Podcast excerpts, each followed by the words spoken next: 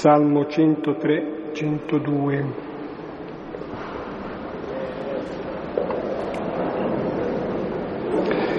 Nel nome del Padre, del Figlio e dello Spirito Santo. Amen. Benedici il Signore, anima mia. Quanto è in me, benedica il suo santo nome. Benedici il Signore, anima mia, non dimenticare tanti suoi benefici. Egli perdona tutte le tue colpe, guarisce tutte le tue malattie. Salva dalla fossa la tua vita, ti corona di grazia e di misericordia. Egli sazia di bene i tuoi giorni e tu rinnovi come aquila la tua giovinezza. Il Signore agisce con giustizia e con diritto verso tutti gli oppressi. Ha rivelato a Mosè le sue vie, ai figli di Israele le sue opere. Buono e pietoso è il Signore, lento all'ira e grande nell'amore. Egli non continua a contestare e non conserva per sempre il suo sdegno non ci tratta secondo i nostri peccati, non ci ripaga secondo le nostre colpe. Come il cielo è alto sulla terra, così è grande la sua misericordia su quanti lo temono. Come dista l'Oriente dall'Occidente, così allontana da noi le nostre colpe come un padre ha pietà dei suoi figli, così il Signore ha pietà di quanti lo temono. Perché Egli sa di che siamo plasmati, ricorda che noi siamo polvere. Come l'erba sono i giorni dell'uomo, come il fiore del campo, così egli fiorisce lo investe il vento e più non esiste e il suo posto non lo riconosce. Ma la grazia del Signore è da sempre, dura in eterno per quanti lo temono. La sua giustizia per i figli dei figli. Per quanti custodiscono la sua alleanza e ricordano di osservare i suoi precetti. Il Signore ha stabilito nel cielo il suo trono e il suo regno abbraccia l'universo. Benedite il Signore, voi tutti i suoi angeli, potenti esecutori dei suoi comandi, pronti alla voce della sua parola. Benedite il Signore voi tutte sue schiere, suoi ministri che fate il suo volere.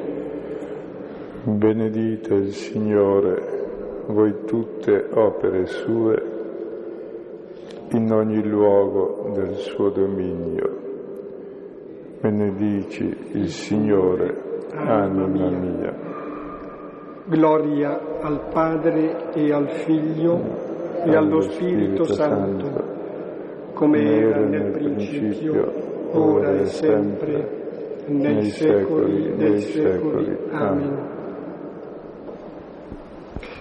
Torna spesso, sottolineo solo questo, nel Salmo l'invito a benedire il Signore, a dire bene di Lui, a non dimenticare il suo amore, che è la radice di tutti i suoi benefici, Va molto bene questo salmo premesso al brano che contempleremo questa sera.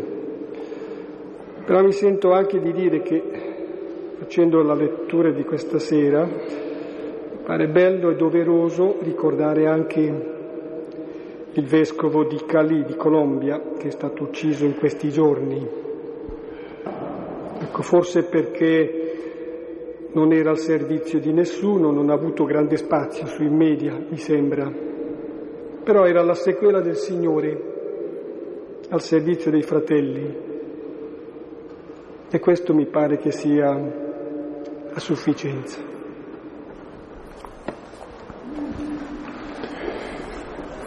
Questa sera, Dio piacendo, concludiamo il capitolo tredicesimo Quello che ci mostra è come Gesù ama i suoi e come li ama sino all'estremo. Il capitolo era iniziato con Gesù che lava i piedi, che si fa servo, mette la propria vita a disposizione. Poi abbiamo visto che più profondo ancora del servizio c'è un sentire quel sentire che si rivela nei confronti di Giuda, il quale dà il boccone, il quale dona se stesso. Cioè questo servizio nasce, nasce da un amore incondizionato che si rivela proprio in Giuda.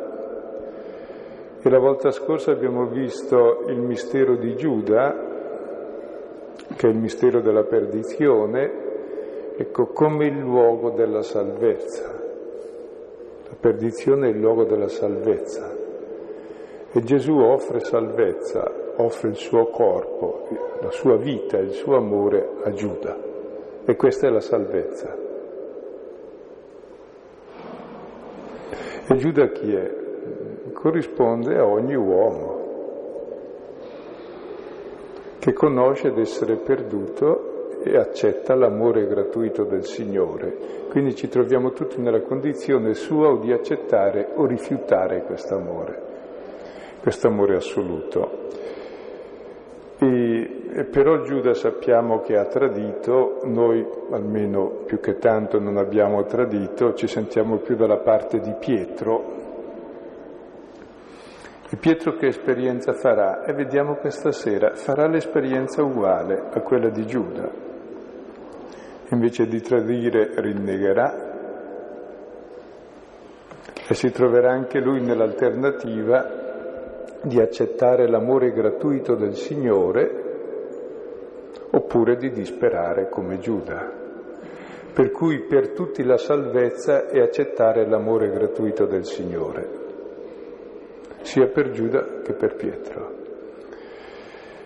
E c'è la seconda lettera a Timoteo, capitolo secondo, versetto 11-13, accorcio un po', dice certa è questa parola, se moriamo con lui vivremo con lui, eccetera, eccetera, e poi dice se noi manchiamo di fede, il Signore rimane fedele perché non può rinnegare se stesso. Quindi io posso anche rinnegare il Signore, ma il Signore non può rinnegarmi, perché? Perché Lui è fedele. Allora il problema è conoscere che il Signore mi è fedele nella mia infedeltà ed è quanto dovrà capire Pietro. E allora scoprirà cos'è la fede. E la fede non è che io sono un, un credente così sicuro, così bravo, così buono, mi sprizza fede da tutte le parti, per cui evidentemente sono salvato. La mia fede è questa, che io sono infedele e il Signore mi è fedele. È la sua fedeltà a me infedele che mi salva. Non è la mia grande fede che presumo di avere come Pietro. Non è neanche il mio grande amore, sono disposto a dare la vita per te. Ciò che mi salva è che Lui dà la vita per me e che Lui mi ama. E la cosa difficile da capire è la conversione che deve operare anche Paolo da una presunta giustizia alla giustizia di Dio che è il suo amore gratuito che ci giustifica tutti. E Pietro solo dopo aver fatto l'esperienza del rinnegamento e potrà diventare pietra.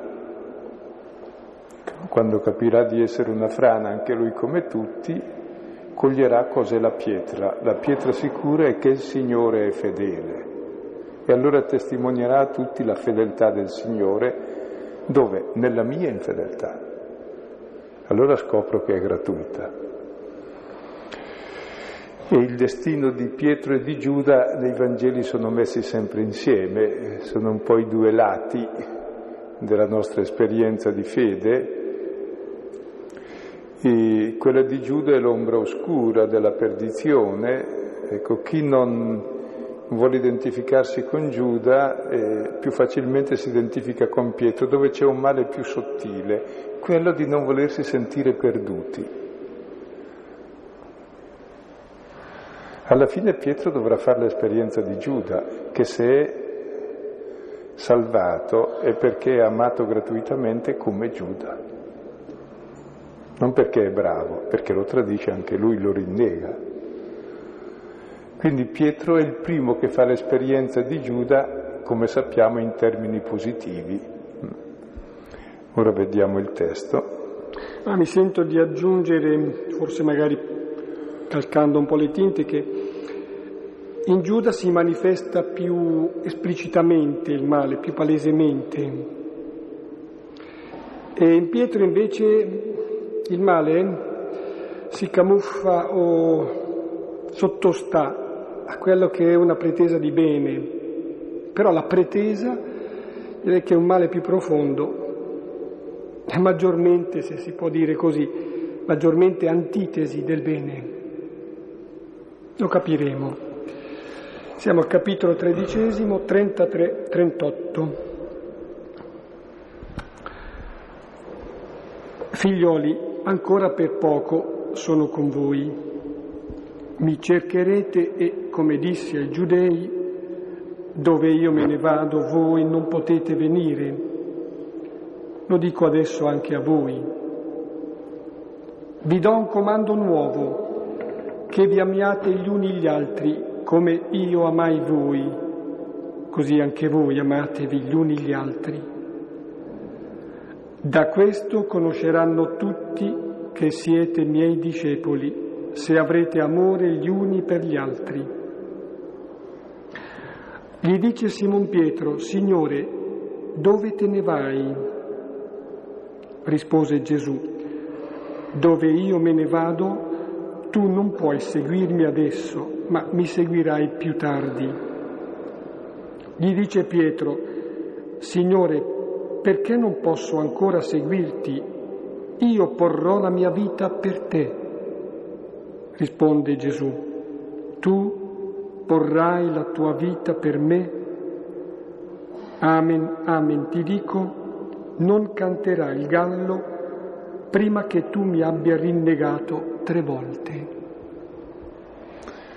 Come dicevamo, il brano precedente eh, riguarda il tradimento di Giuda, che termina con le parole di Gesù, adesso il figlio dell'uomo è stato glorificato.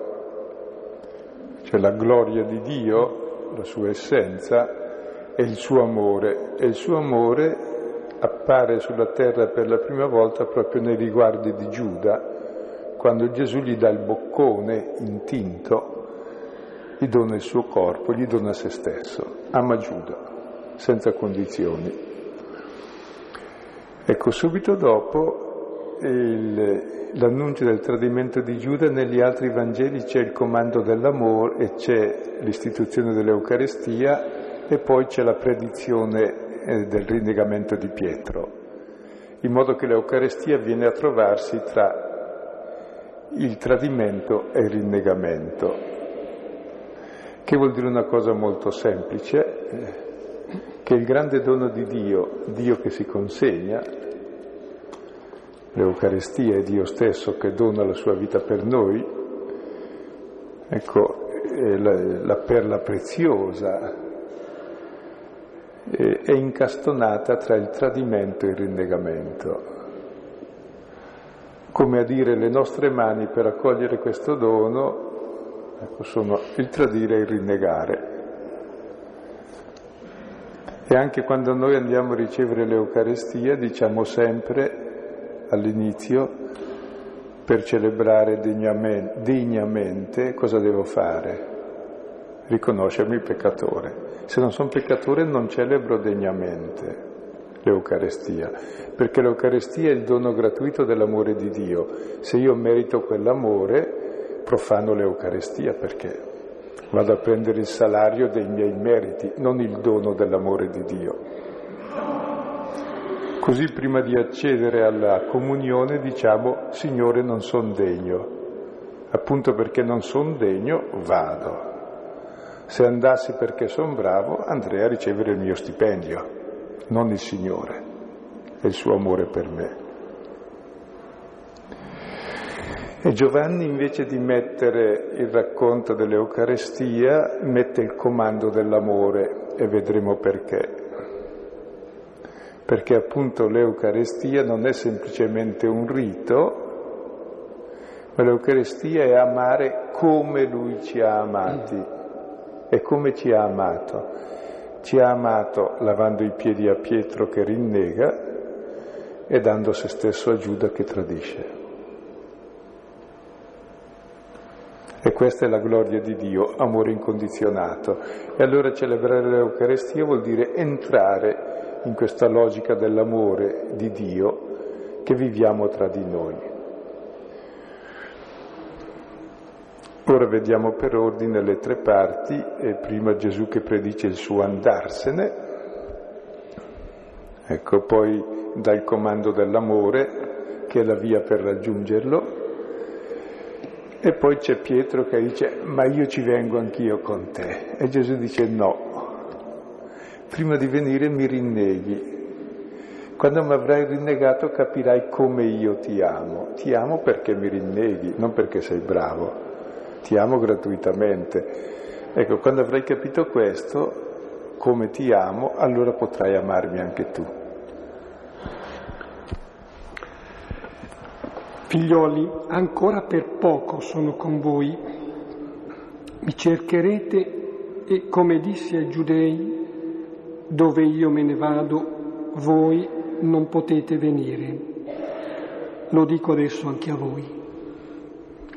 Gesù a questo punto chiama i suoi discepoli figlioli, un diminutivo, in greco c'è una parola che vuol dire generati. Ecco, siete le persone che io genero e si preoccupa per loro perché lui ormai tra poche ore se ne va. Siamo la sera di giovedì santo, ecco, tra una dozzina d'ore, anche prima ormai è consegnato alla croce Ecco, i discepoli lo cercheranno. Ricordate le prime parole eh, che rivolge Gesù ai primi due che lo seguono, che cosa cercate? Ecco, il discepolo è colui che cerca, l'uomo cerca, l'uomo è desiderio, desiderio di vita, desiderio di felicità, è desiderio di Dio, che è pienezza di vita e di felicità. Ecco, è importante cercare e desiderare, e però dice una cosa, voi non potete venire dove io vado. Non è che non volete, non potete, cioè c'è l'impossibilità di eseguire questo desiderio. Ecco, non so se avete mai fatto esperienza di desiderare una cosa e sperimentare che è impossibile.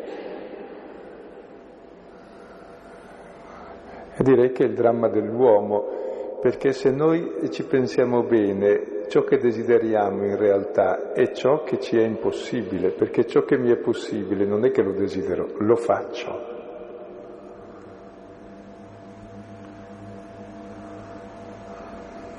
Che riesco a fare neanche lo sì, lo desidero, ma neanche più che tanto. Ciò che desidero invece ciò che io non riesco a fare, che per esempio un altro mi accetti, che un altro mi voglia bene. Non è che posso farlo io. Così Dio non è che posso farlo io, lo posso solo desiderare. Così la realtà non è che la faccio, posso accoglierla, desiderarla. Ecco, e con Dio c'è qualcosa di strano, che c'è sempre un desiderio dove si sperimenta proprio il dramma della ricerca è che non riesci a trovare e quando trovi vedi che non è ancora sufficiente. È sempre una ricerca.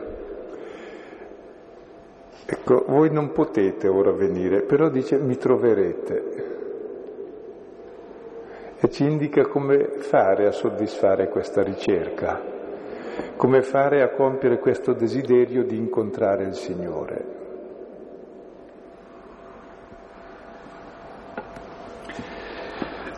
Vi do un comando nuovo, che vi amiate gli uni gli altri come io amai voi, così anche voi amatevi gli uni gli altri.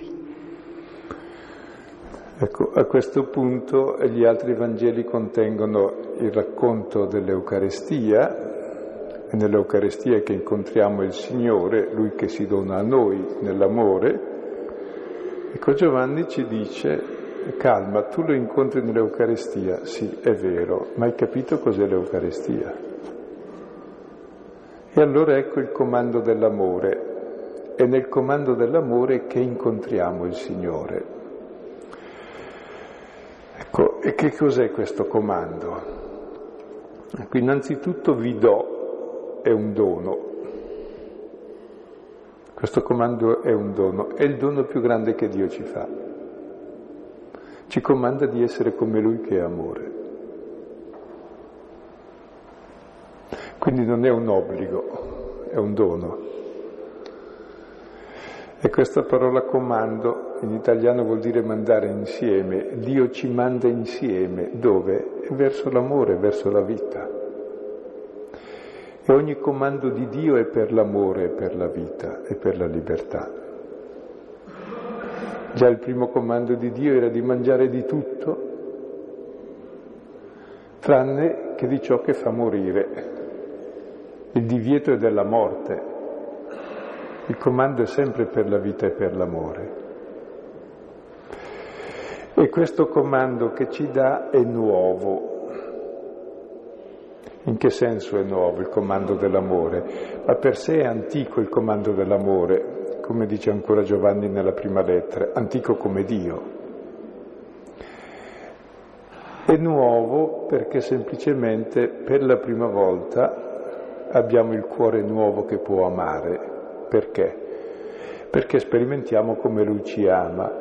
Quindi cos'è venuto a fare Gesù? È venuto mediante il dono della sua vita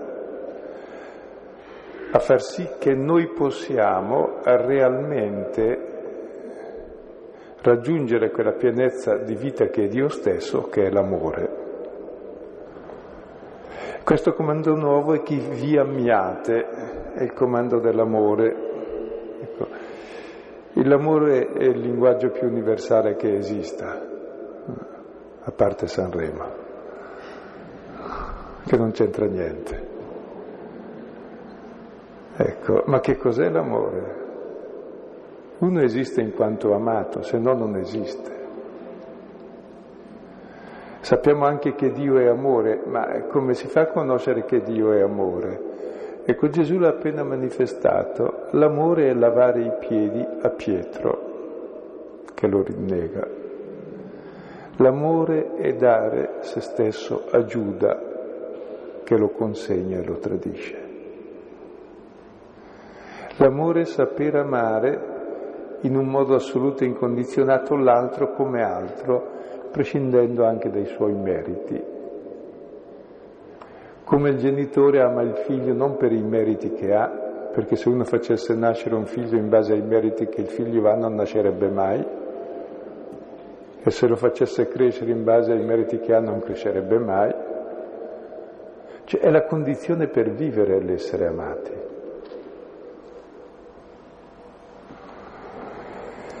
Ecco, e noi, questo è il comando nuovo, possiamo amarci gli uni gli altri. L'amore deve essere reciproco, perché se non è reciproco non si vive. Se uno ama e non è amato, muore.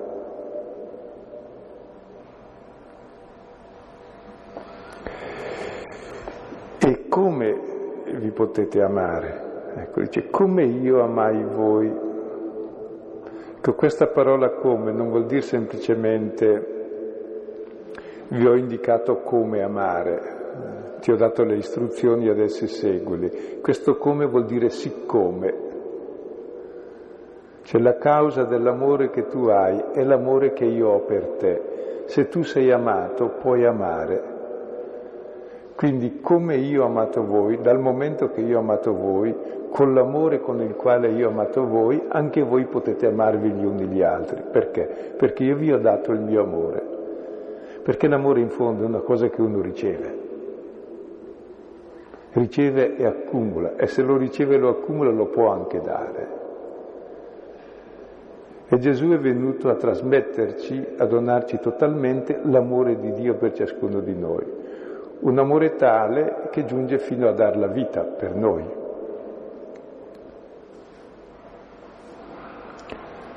Ecco, così amatevi anche voi gli uni gli altri. Questo significa celebrare l'Eucarestia e questa è la sintesi eh, di tutto il Vangelo, dove c'è Gesù che ci ha amati, mi ha amato e ha dato se stesso per me. E mi ha amato non quando ero bravo, ma quando ero peccatore.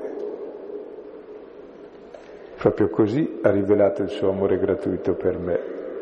Mi ha amato quando l'ho tradito, mi ha amato quando l'ho rinnegato, mi ha amato e mi ama quando gli sono infedele. Allora ho esperienza di amore gratuito, allora posso accettarmi e volermi bene e accettare e voler bene anche gli altri.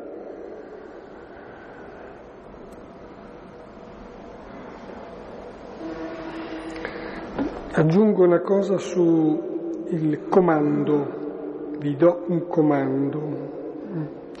È appena stato detto del desiderio che noi abbiamo, dell'esigenza, cioè noi vorremmo, ma per l'amore per esempio credo proprio ci sia bisogno, nell'amore di cui parla Gesù, ci sia bisogno come di una spinta, eh, di una esortazione o di una domanda. Mi piace sentire anche quello che dice Gesù non tanto come un imperativo, ma quanti, quanto qualcosa che lui desidera, lui vuole, viene mendicando l'amore. Ecco, allora il Signore qui ci chiede come di osare, sì, di buttarci in questa direzione. E mi viene in mente una cosa che uno di questi giorni ho sentito raccontare, cioè della conversione di una persona che ha trovato la scintilla eh, di partenza per la conversione non tanto da chissà quali squarci della parola, da quali esperienze religiose, ma unicamente perché capitando a una celebrazione eucaristica ha sentito quella parola della liturgia che introduce il Padre nostro in cui si dice osiamo dire una scintilla di partenza proprio per capire e lasciarsi convertire. Il comando è questa spinta. Ancora una cosa su questo comando dell'amore. Se notate in questo testo eh, si parla dell'amore tra di noi. E l'amore di Dio dove finisce qui? Non si dice di amare Dio. Il grande comando anche in Israele amerai il Signore Dio tuo con tutto il tuo cuore, eccetera. Qui dice di amarci gli uni gli altri come Lui ci ha amati. Allora dove sta l'amor di Dio? Ecco, l'amor di Dio qui è molto evidente e non è che parli solo dell'amore del, dell'uomo, dell'amore del prossimo, dell'amore reciproco, come se Dio non c'entrasse dove c'è amore reciproco, lì c'è Dio, perché Dio è amore reciproco tra padre e figlio. Noi vivendo l'amore reciproco viviamo la vita stessa di Dio, che è lo Spirito Santo. In questo testo si dice, come io ho amato voi, questa è la sorgente del nostro amore, cioè Lui. L'amore di Dio per noi è la sorgente del nostro amore tra noi allora potete amarvi anche voi gli uni gli altri, perché l'amore in fondo è uno solo, è Dio.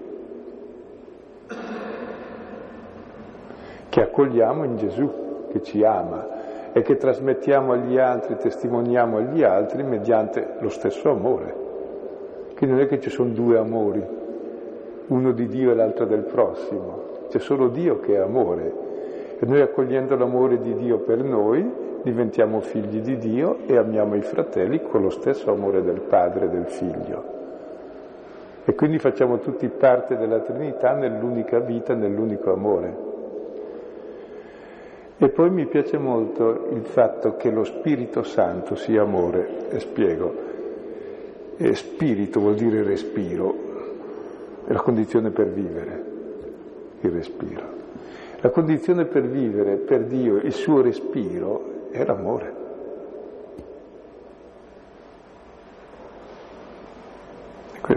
È l'amore, se uno non respira non vive, così se non ama non vive. E la vita di Dio, il respiro di Dio è questo amore. E Gesù ci ha comunicato questo respiro, questa vita. E viviamo di questa. Siccome poi la vita si vive in tutte le relazioni, ecco che ogni nostra relazione vive di questo respiro, di questo amore. Quasi rinforzando, ricalcando, dice Gesù, da questo conosceranno tutti che siete miei discepoli se avrete amore gli uni per gli altri. Il distintivo del discepolo è l'amore gli uni per gli altri. E ora questo amore reciproco è il distintivo dei discepoli perché? Come facciamo a amarci gli uni gli altri? Scusate, amare per caso si può amare uno perché mi va, ma magari non gli vado bene io. Ma questo amarci gli uni gli altri incondizionatamente da cosa dipende? Dipende da un semplice fatto, che Dio ci ama tutti prescindendo da quelli che noi chiamiamo meriti o demeriti. Ci ama tutti perché non può non amarci, perché, perché ci ama. E l'amore non ha una, una ragione, non può non amarci perché è lui amore. Lo si comprende nel confronto dei figli, non si può non amarli, sono tuoi. Ecco, così gli altri sono miei fratelli, non posso non amarli. Sono i fratelli che mi hanno dato. Se no non accetto me come figlio e non accetto il padre e la madre, cioè non vivo. Difatti ci si ammazza a vicenda quando non è così. Cioè non è solo un modo di dire. Se non c'è questo amore nelle relazioni c'è la morte, in mille modi. E allora questo amore reciproco che circola tra noi è il segno di Dio che è amore incondizionato per tutti ed è la vita di tutti. Escludendo nessuno, neanche i nemici, mentre c'era il comandamento del Levitico di amare il prossimo, il vicino, qui invece il prossimo di Gesù chi sono? Giuda che lo tradisce e Pietro che lo rinnega, bel prossimo, meglio che stiano lontani, cioè sono nemici fossero almeno nemici, purtroppo sono anche amici, quindi doppio, doppio scorno, no? E invece li ama. Ed è per questo allora che questo amore è universale, è per tutti, esclude nessuno.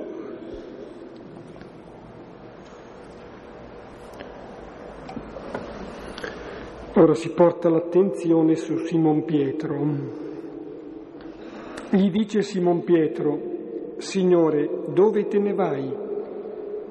Rispose Gesù, dove io me ne vado tu non puoi seguirmi adesso, ma mi seguirai più tardi. Gli dice Pietro, Signore, perché non posso ancora seguirti? Io porrò la mia vita per te. Ecco, e Pietro vuol bene a Gesù che ha detto dove io vado, me ne vado, voi non potete venire. Come non potete venire? Io ci vengo. Io ti sono amico, ti sono fedele. Anzi, sono disposto a dare la vita per te. Ha già intuito che c'è qualcosa che non va, che c'è qualcosa di rischioso. che c'è un pericolo, dice stai tranquillo, io vengo con te, ti seguo ovunque tu vada, sono disposto a dare la vita per te. Supponete che Pietro fosse morto per Gesù e lo stava davvero per essere eh, morto. Quando tira fuori la spada circondato dai nemici lo potevano far fuori subito, gli è andata bene, non so perché. Quindi Pietro era disposto a dare la vita per Gesù. Vedremo poi dopo cosa farà, ma c'ha questo desiderio. Ecco, fate l'ipotesi, se Pietro fosse morto per Gesù, si sarebbe salvato? Sarebbe morto.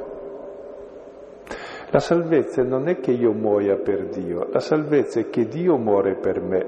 Non so se mi spiego. È Lui che mi ha amato e ha dato se stesso per me.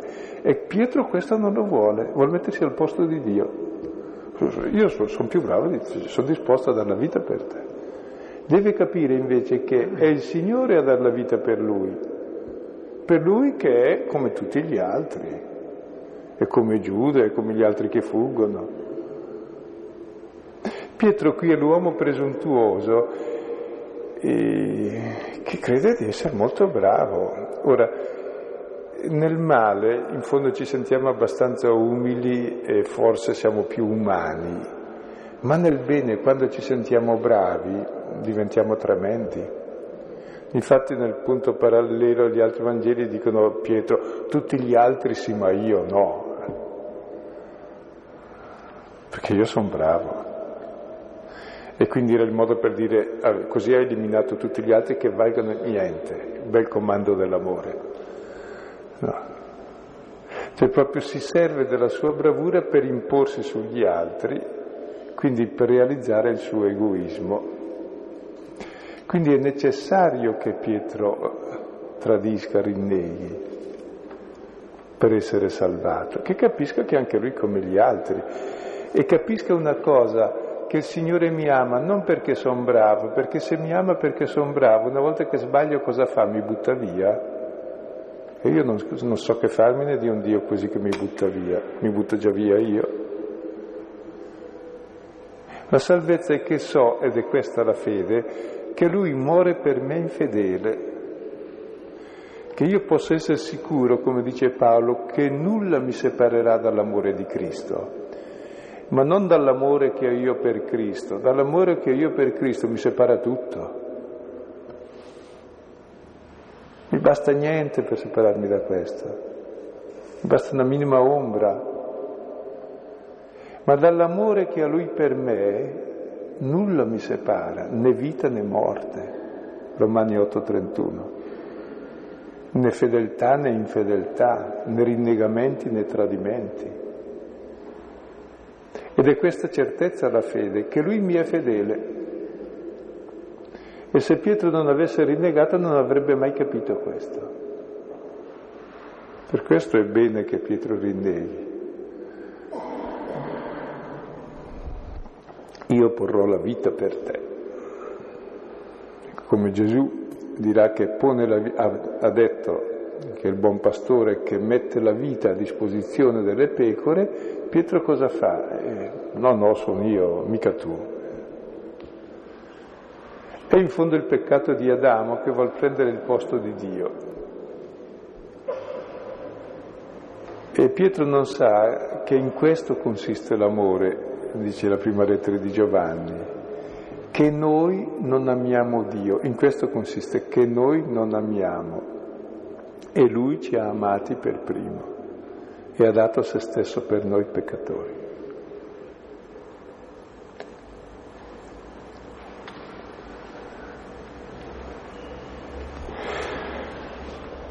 Difficile salvare uno dalla presunzione del bene che dagli errori che fa. Dagli errori è semplice, dice ho sbagliato, ma da, uno, uno bravo non puoi.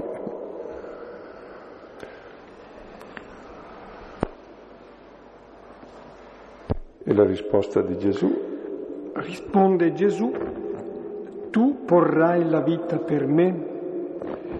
Amen, amen ti dico, non canterà il gallo prima che tu mi abbia rinnegato tre volte. Ecco, qui Gesù dice Amen, Amen ti dico, come per il tradimento aveva detto Amen, Amen vi dico, uno di voi mi tradirà.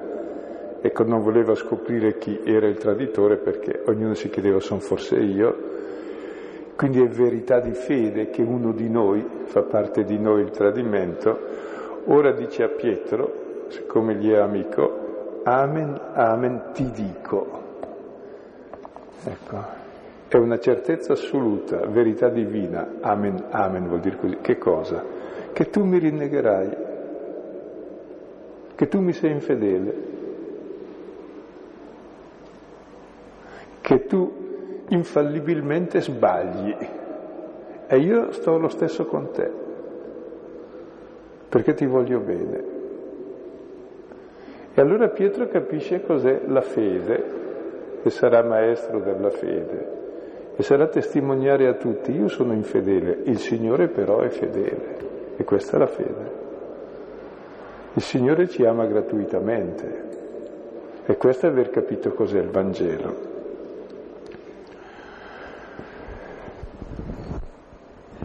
Può dedicare una parola al gallo che sveglia la luce, immagino così, sveglia la luce del giorno,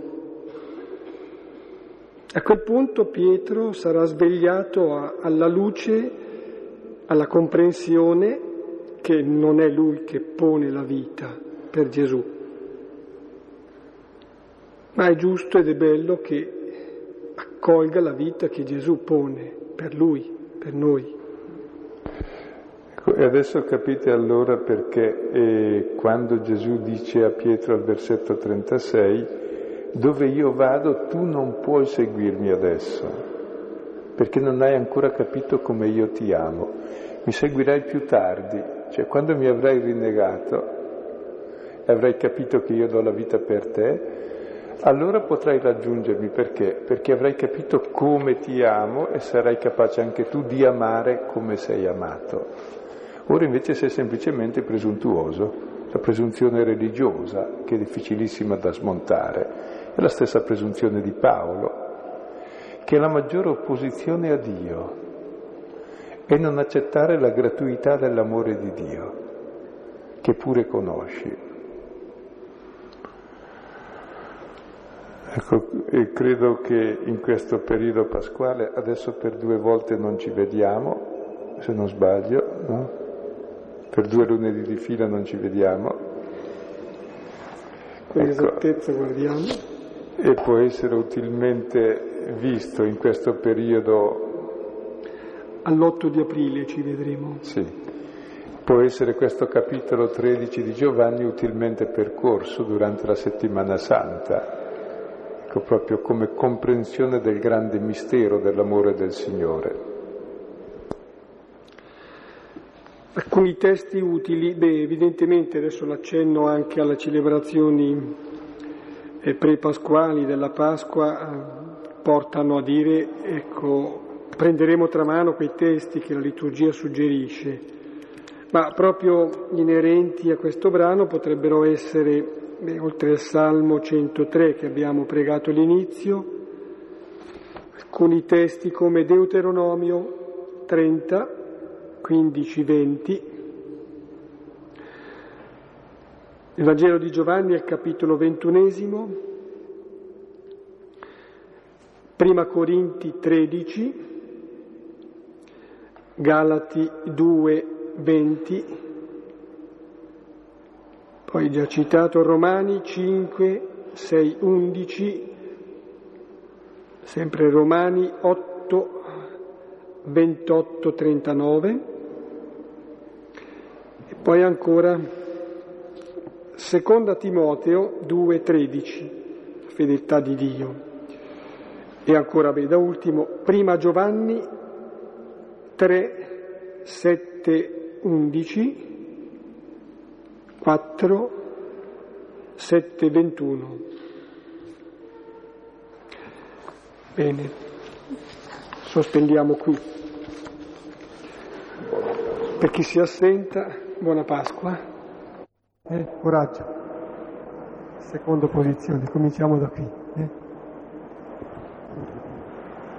Sì, mi aveva eh, così colpito eh, il discorso dell'avvicinarsi all'Eucaristia come, eh, come indegni.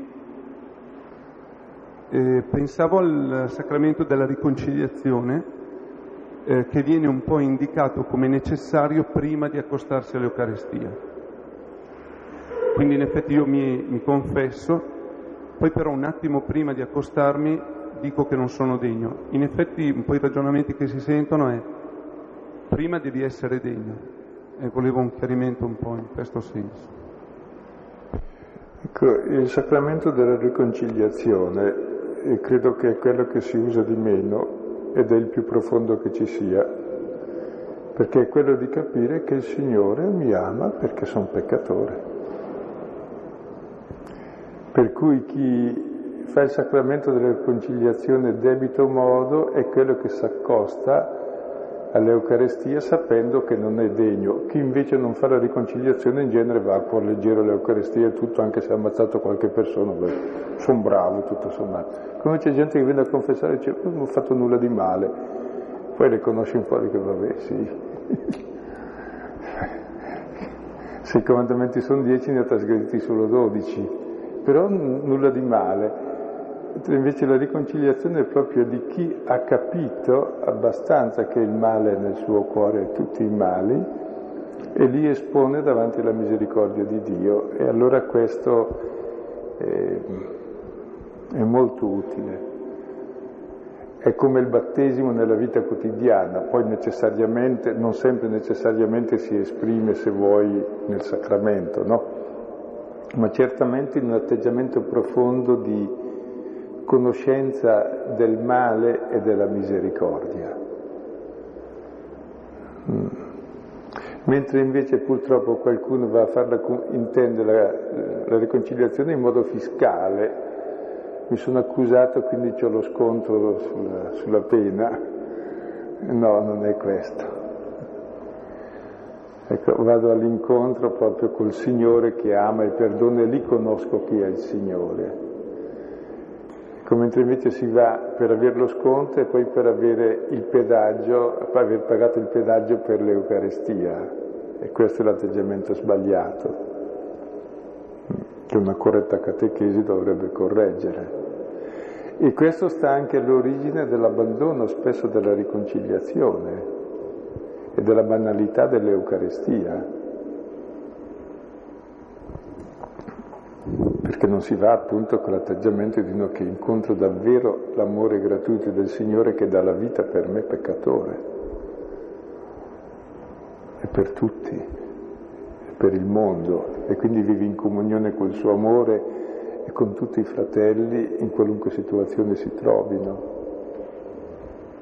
Voi come vedete anche tutti i sacramenti possono essere ridotti a dei riti meccanici vuoti di significato, addirittura stravolgendo il significato. Per questo è importante una buona catechesi, anche ehm, una vera pratica, perché anche praticandoli eh, con verità di cuore che uno li capisce.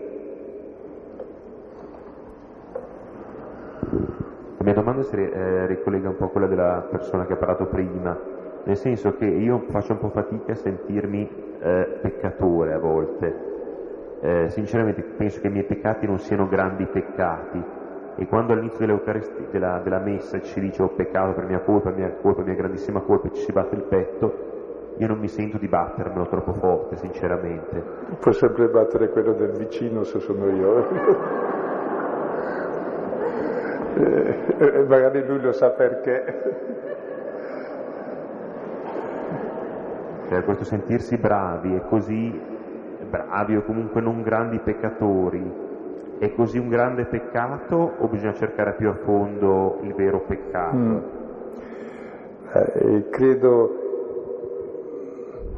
sentirsi grandi peccatori è un po' una presunzione, grande, modesto anche come peccatore perché non riesco, però la mia cattiveria è di qualità, anche se non riesce. a esprimersi bene, cioè è come uno che è piccolo e vorrebbe far fuori l'altro, ma siccome sono piccolo sono modesto e taccio. Così anche la mia cattiveria spesso è modesta, però se la guardo bene eh, mi accorgo di che qualità è. Ecco. Diceva San Bernardino da Siena che c'è in noi una pianta che si chiama saligia, superbia, avarizia, lussuria, invidia, gola, ira, accidia, cioè tutti i vizi, tutti. Poi si esprimono così un po' come possono e spesso molti non si esprimono per puro orgoglio. Adesso, supponete una cosa molto banale, che i pensieri che hai vengano letti da chi ti sta vicino, che tu li possa esprimere sia di giudizi sia di tutti i tipi. Ti accorgeresti che l'altro direbbe no, no, non posso, mi vergogno, faccio la figura del perverso. E invece li ho. Quante persone mando in malora, quante persone mi, sono, mi ripugnano, quante persone interiormente avverto che mi induriscono. E questa è veramente cattiveria grave che ho dentro. Cioè vuol dire uccidere l'altro, non ho bisogno di sporcarmi le mani, gli chiudo il cuore. Quindi ci si accorge quanto ho bisogno di camminare di purificarmi. E come sono chiuso dalla mia superbia, dalla mia pigrizia, dal mio perbenismo, in tutta la mia saligia, in tutta la salsa che poi lo esprimo poco perché sono bravino tutto sommato, perché sarebbe anche da scemi essere, ci vuole una moderazione, una buona educazione. E, non voglio dire, ma se uno conosce bene i suoi sentimenti senza mascherarli, si accorge che c'è tutto e il contrario di tutto. E allora capisce che è grazia di Dio se non fa grande male, Ecco, tante volte solo perché manca l'occasione.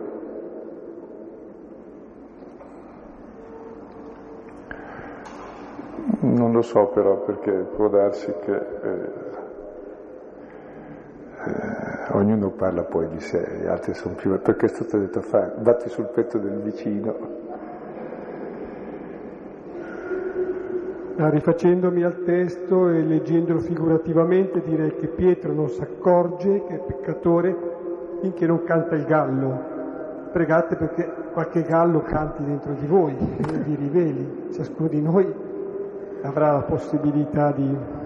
No, lo si capisce, a un certo momento lo si capisce. Eh, diceva Lutero che il Signore ci aiuti a scoprire quel bricconcello che sta dentro di noi, che teniamo sempre nascosto allora comprendiamo perché il Signore è morto, cioè per me, mica per un altro. Cioè il dato di fede è che il Signore è morto per me peccatore, non per i peccatori. Se è morto per gli altri peccatori, gli altri avranno la fede, ma io no. La mia fede che è morto per me peccatore e mi ha amato e ha dato se stesso per me, non per un altro. Eh, è un po' fuori tema, ma si può, mm, mi domando, eh, a parole, che si può dire che cos'è il mistero, il mistero cristiano? Eh, tenga fermo il microfono se no non avverto. Che cos'è, che si può dire a parole che cos'è il mistero? Voglio dire, è un po' fuori tema, ma continuamente quando lei dice questa parola io mi fermo perché dico non è qualcosa di inconoscibile, che cos'è? È qualcosa che risponde... Non, non ho capito il soggetto, il mistero? Quale mistero? Il mistero. Ah, il mistero in generale. Ecco.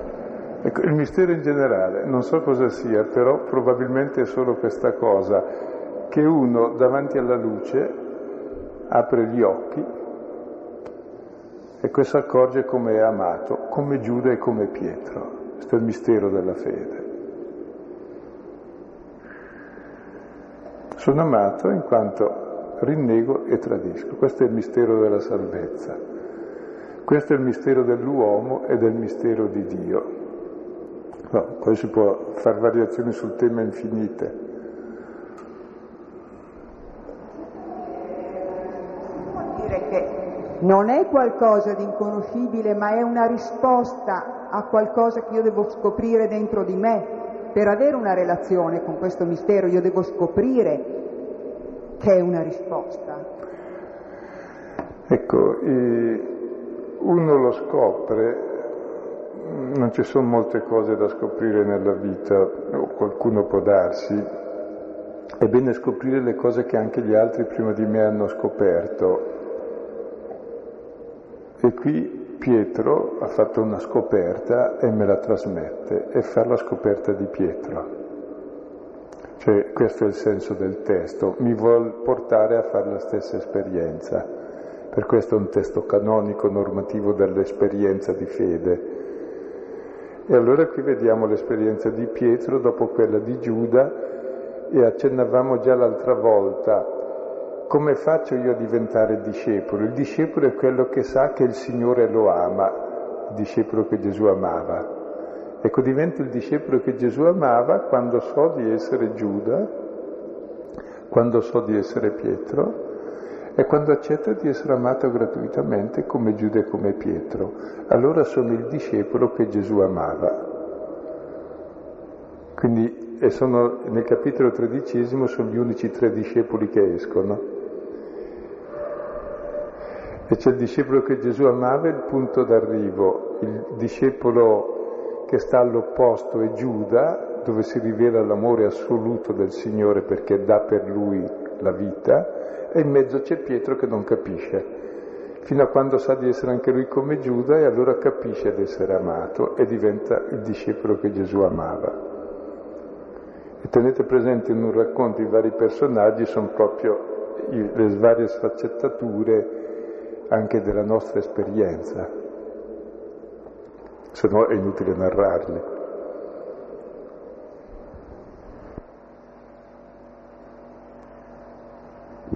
Ma sempre figurativamente stavo pensando proprio alla domanda, almeno come l'ho colta io, cosa sia il mistero.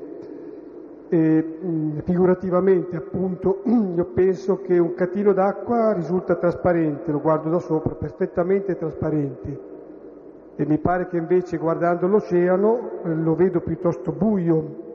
Ecco, allora il mistero è una, qualcosa di vero ma così profondo che risulta oscuro, poi magari pian pianino posso anche comprendere qualcosa. Forse non, non, è una domanda molto pertinente, però volevo chiedere, ci sono dei peccati che la Chiesa non eh, perdona? Non so, per me una cosa piuttosto pesante e tragica, perché magari non dipendono solo da una persona, ma da un altro. E sono situazioni che una persona da sola non può modificare, però non è perdonato, anche se Gesù ha dato il boccone a Giuda, gli ha dato lo stesso la possibilità di essere perdonato e di amarlo. Sì, Ecco, per sé non ci sono peccati che non si perdonano per sé.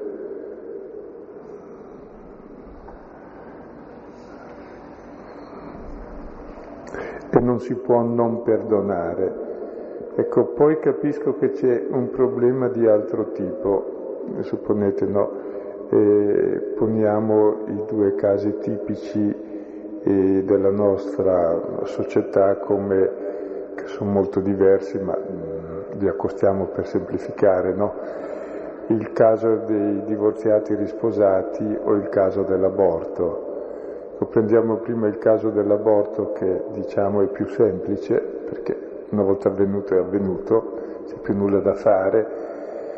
Ecco, è un peccato riservato, ecco, poi quasi tutti i preti possono assolverlo, credo, e lo assolvono volentieri, ma perché eh, si accentua che questo peccato è grave, perché si rischia di farlo nella nostra società come se fosse una cosa molto semplice, come un bicchiere d'acqua, invece no, è una cosa molto seria e chi l'ha fatto sa che ne soffre e allora è solo comprendendo anche la sua sofferenza fino in fondo, capisce anche che questo è perdonato e è perdonato fino in fondo.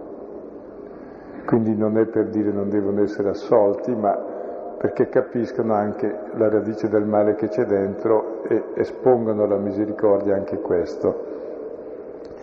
C'è poi invece il caso dei divorziati, ecco, per certi aspetti, se volete, eh, c'è molta analogia.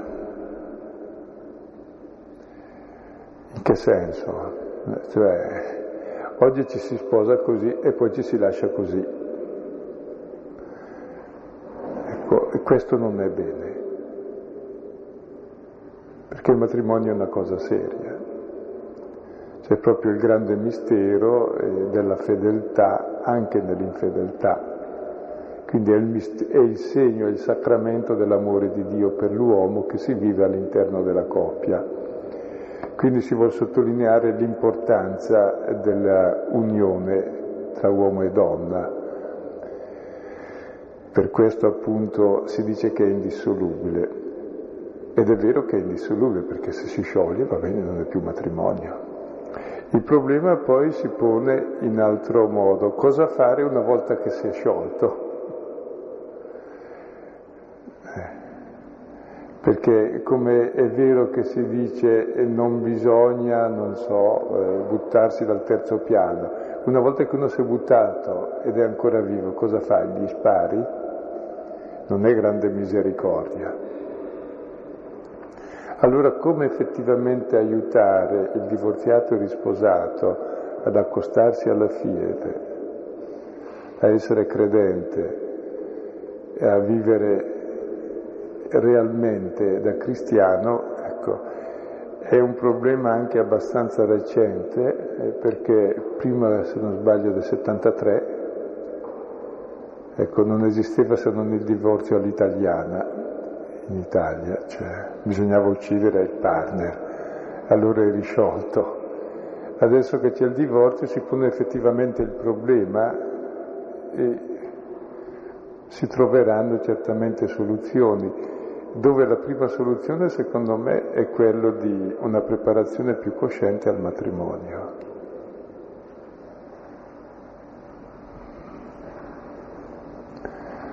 Perché spesso ci si sposa così pensando che è una cosa molto banale e semplice, ci si sposa a scadenza, no, questo non è matrimonio. Quindi per fare il matrimonio in chiesa che sia realmente qualcosa di, di serio.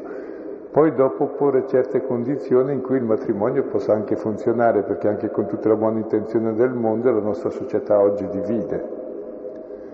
Poi fatto questo capiteranno lo stesso i divorzi e ci si risposerà lo stesso e allora vedere come vivere il grande mistero della misericordia di Dio anche all'interno di questo. E direi che è tutto un capitolo anche aperto, ecco, e ci si trova spesso in queste cose in una contraddizione che però è feconda, di come salvare un principio che è giusto, che il matrimonio è indissolubile, e un altro principio che è altrettanto giusto, che la persona, quando anche avesse sbagliato, poi non sa se ha sbagliato e come abbia sbagliato, ha sempre il diritto, il dovere di appartenere al Signore al di là di ciò che è capitato. E quindi come conciliare i due, ecco. E ci sono anche bei documenti adesso, anche, non so, mentre prima c'era davvero la scomunica, no? Era per evidenziare la gravità, adesso no, si, non si scomunicano e che partecipino attivamente alla Chiesa in varie forme, ecco e poi si troverà. Certamente il problema è aperto. E direi non ci sono risposte eh, ancora soddisfacenti perché la realtà è in moto ed è anche recente.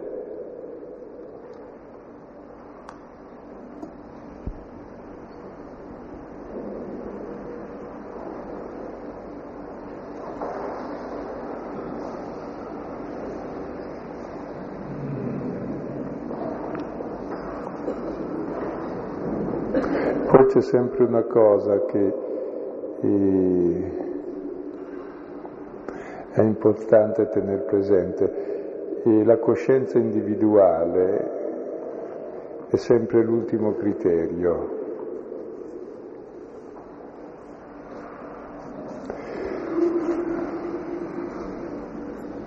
Voglio dire, siamo giudicati secondo la coscienza, però ci può essere anche la coscienza erronea e c'è anche l'obbligo di illuminare la coscienza. E allora non è così semplice, ecco. Soprattutto anche perché tante volte non è questione neanche solo di coscienza, è questione di avvenimenti che sono accaduti. Ecco, e dei quali bisogna tener conto, non puoi far finta che non siano accaduti.